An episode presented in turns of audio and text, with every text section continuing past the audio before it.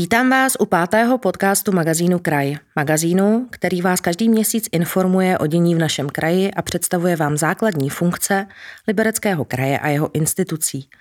Moje jméno je Květa Šírová a dnešním podcastem vás budu provázet. Mé pozvání do studia dnes přijali ředitelka Krajské vědecké knihovny v Liberci, doktorka filozofie Dana Petřídesová. Dobrý den. Dobrý den. A vítám tu také bývalou ředitelku knihovny, magistru Blanku Konvalinkovou. Dobrý den. Dobrý den. Dnes si budeme povídat o tom, jak knihovny fungují a co konkrétně nám mohou nabídnout. Paní Konvalinková, Česká republika je známá svým důmyslným systémem knihoven. Jak tento systém funguje? Znamená to, že ty malé obecní knihovny jsou napojeny na větší městské a ty zas na krajské? Může si tedy čtenář v obecní knihovně objednat knihu třeba i z krajské knihovny? Jak jste zmínila, ten systém knihoven je poměrně složitý, nicméně je opravdu raritou, že v České republice máme přes 6 000 knihoven, které slouží ve svých obcích svým čtenářům.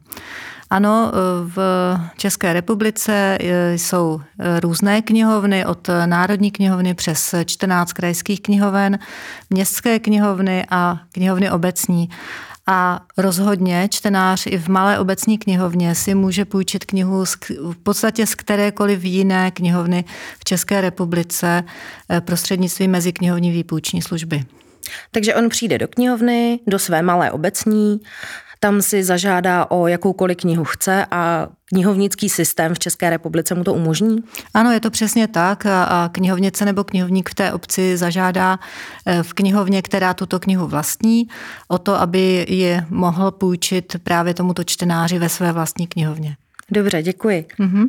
Paní Petřídesová, kdo financuje chod knihoven a jaký je vztah Krajské vědecké knihovny k Libereckému kraji jako instituci? Každá knihovna má svého zřizovatele. V případě naší Krajské vědecké knihovny v Liberci je to Liberecký kraj, to znamená kraj financuje činnost naší knihovny. Nicméně naše knihovna funguje také jako městská knihovna, plní takzvanou městskou funkci a na tuto funkci přispívá statutární město Liberec.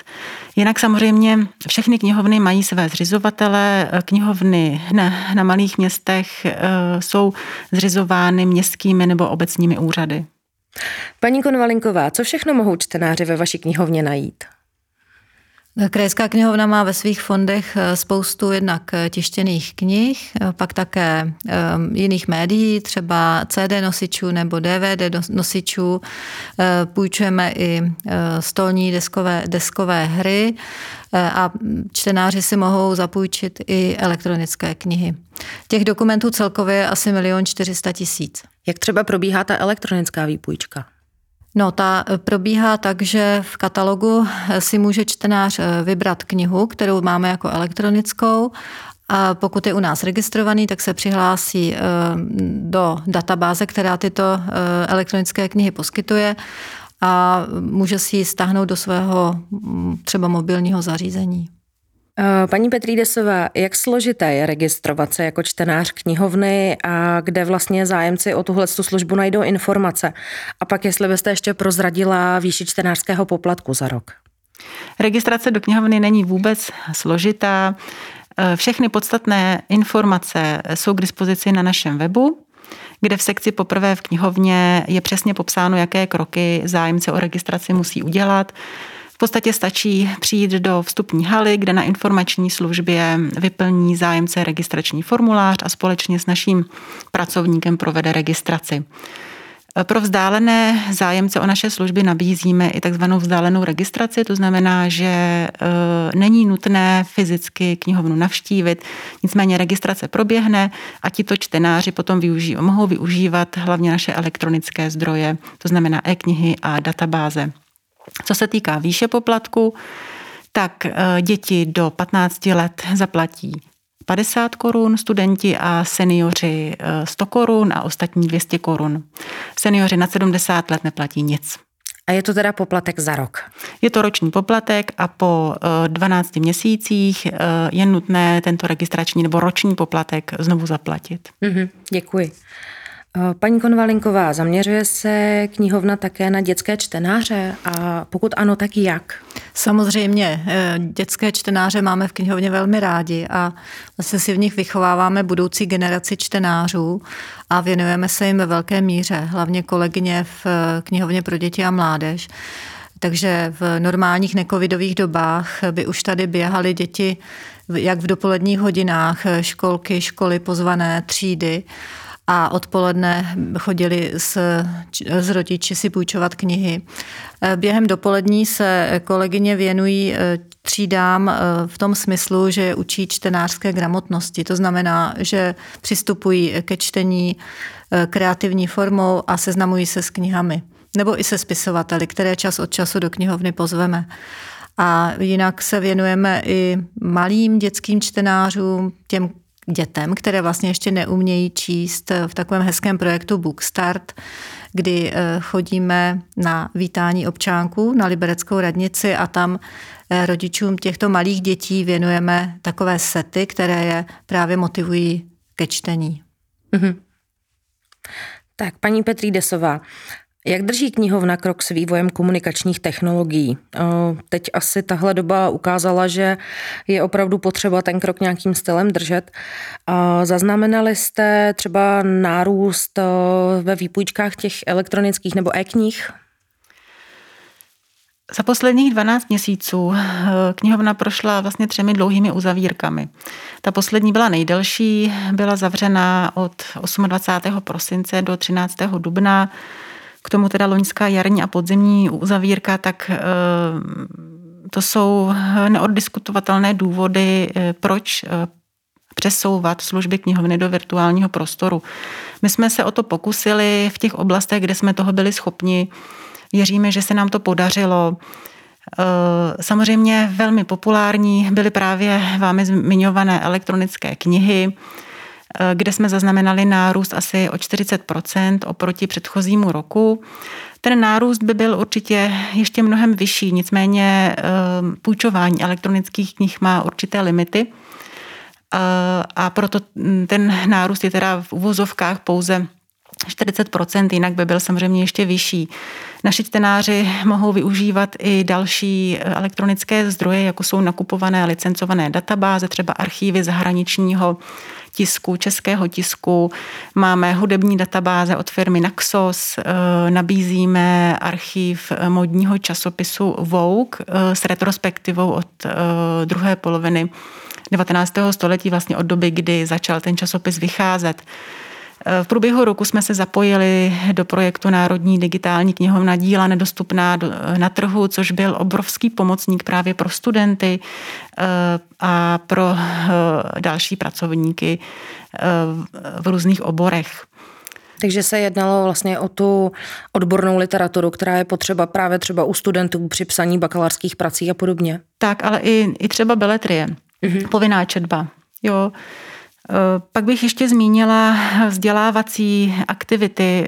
Kdo do knihovny chodí nebo chodil, tak ví, že knihovna připravovala velmi bohatý program různých vzdělávacích a kulturních akcí, které samozřejmě v době uzavření nebylo možné realizovat.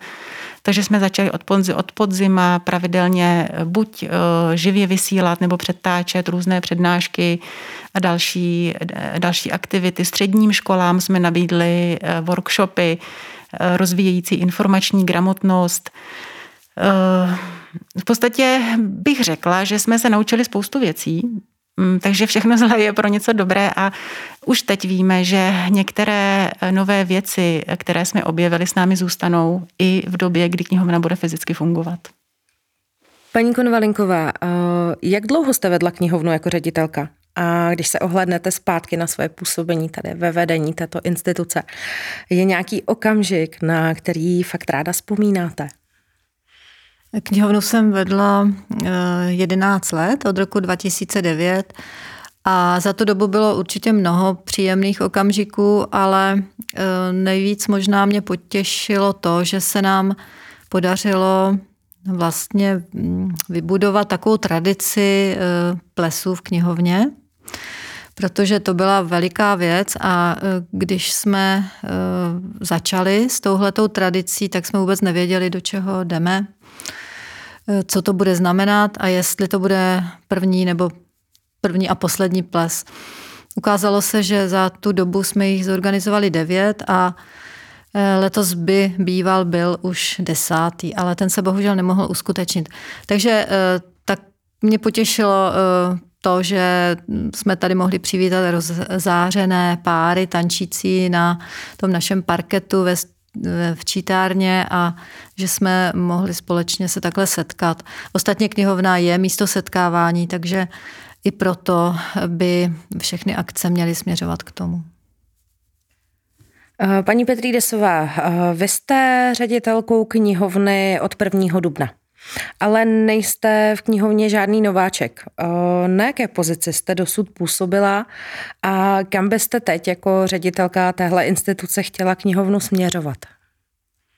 Jak jste říkala, já doopravdy nejsem žádný nováček. Shodou okolností 1. dubna, to bylo 20 let, kdy jsem do knihovny poprvé vstoupila, nebo když jsem zahájila své působení v knihovně. Začínala jsem v oddělení informační služby na pozici vedoucí. Po návratu z rodičovské dovolené jsem se stala vedoucí odboru služeb a postupně i zástupkyní ředitelky. A myslím si, že na všech pozicích jsem měla příležitost si vyzkoušet různé činnosti, setkat se spoustou zajímavých lidí a pro mě osobně to těch posledních 20 let bylo velmi přínosné období. A kam byste knihovnu směřovala? V nejbližším období nás čeká velký úkol a to je stabilizace činnosti knihovny vlastně po těch uzavírkách v době doznívající pandemie. V současné době vlastně nevíme, jak se situace bude vyvíjet, nicméně doufám, že se blýská na lepší časy a knihovna se postupně začne vracet do normálu. Já jsem si vytečela takový úkol, kromě těch všech funkcí, které knihovna má, to znamená, že je kulturní instituce, vzdělávací, setkávací, komunitní, tak bych více chtěla rozvíjet vzdělávací funkci, zaměřit se na spolupráci se středními školami, s Technickou univerzitou v Liberci. Aktuálně zavádíme akreditované kurzy pro učitele a mám v hlavě ještě spoustu dalších námětů a uvidíme, zda se nám podaří alespoň některé z nich realizovat. Tak já vám budu určitě držet palce a naši posluchači také. Děkuji. Tak a dámy, teďka společná otázka pro vás, pro obě. Co byste knihovnictví v České republice vlastně popřáli do budoucna? Paní Konvalinková. No to je otázka velice všeobecná, ale určitě teď po covidu návrat čtenářů do knihoven, to, aby to nebyli jenom čtenáři, ale opravdu uživatelé knihoven, aby to byli návštěvníci, kteří jsou nadšení ze služeb knihoven a to, aby byli nadšení, tak k tomu by měly mít knihovny hezké prostory, takže tam bych přála opravdu, aby se obecně v České republice zlepšily prostory pro využívání knihoven, to znamená, aby se stavěly nové knihovny, aby se rekonstruovaly nové knihovny. Možná se k tomu dají využít některé projekty. A pak bych taky přála všem knihovníkům a knihovnicím, aby dokázali propagovat své služby, protože ne vždycky se to daří a ne vždycky o nás veřejnost všechno ví. A vy, paní Petřídesová? Knihovny v současné době čelí velkému tlaku. V podstatě je velmi dynamický rozvoj informačních technologií. Tento rozvoj působí na rychle se měnící potřeby čtenářů, návštěvníků, uživatelů knihoven. Takže já bych popřála knihovnám, aby dokázali na tento rozvoj dynamicky a pružně reagovat, aby si udrželi své čtenáře, možná jim můžeme říkat třeba i zákazníky, a aby dokázali zajímavým způsobem propagovat své atraktivní služby, aby v knihovnách pracovali nadšení lidé, kteří vlastně pomohou k dalšímu rozvoji knihovny. Aby prostě knihovna byla takovým centrem regionu, centrem místa a aby každý, kdo přemýšlí o tom, co bude zrovna dneska dělat, tak si řekne, no jo, tak já půjdu do knihovny a třeba mě něco napadne. Ve studiu se mnou dnes byly Dana Petřídesová a Blanka Konvalinková, současná a bývalá ředitelka Krajské vědecké knihovny v Liberci. Ráda bych jim oběma poděkovala za příjemný rozhovor a popřála vše dobré do jejich dalšího života i práce. Naschledanou a děkuji dámy. Děkujeme. Naschledanou. Naschledanou, děkujeme za pozvání. A na vás, posluchače našeho podcastu Magazínu Kraj, se budu opět těšit za měsíc při dalším podcastu na další zajímavé téma. Naslyšenou.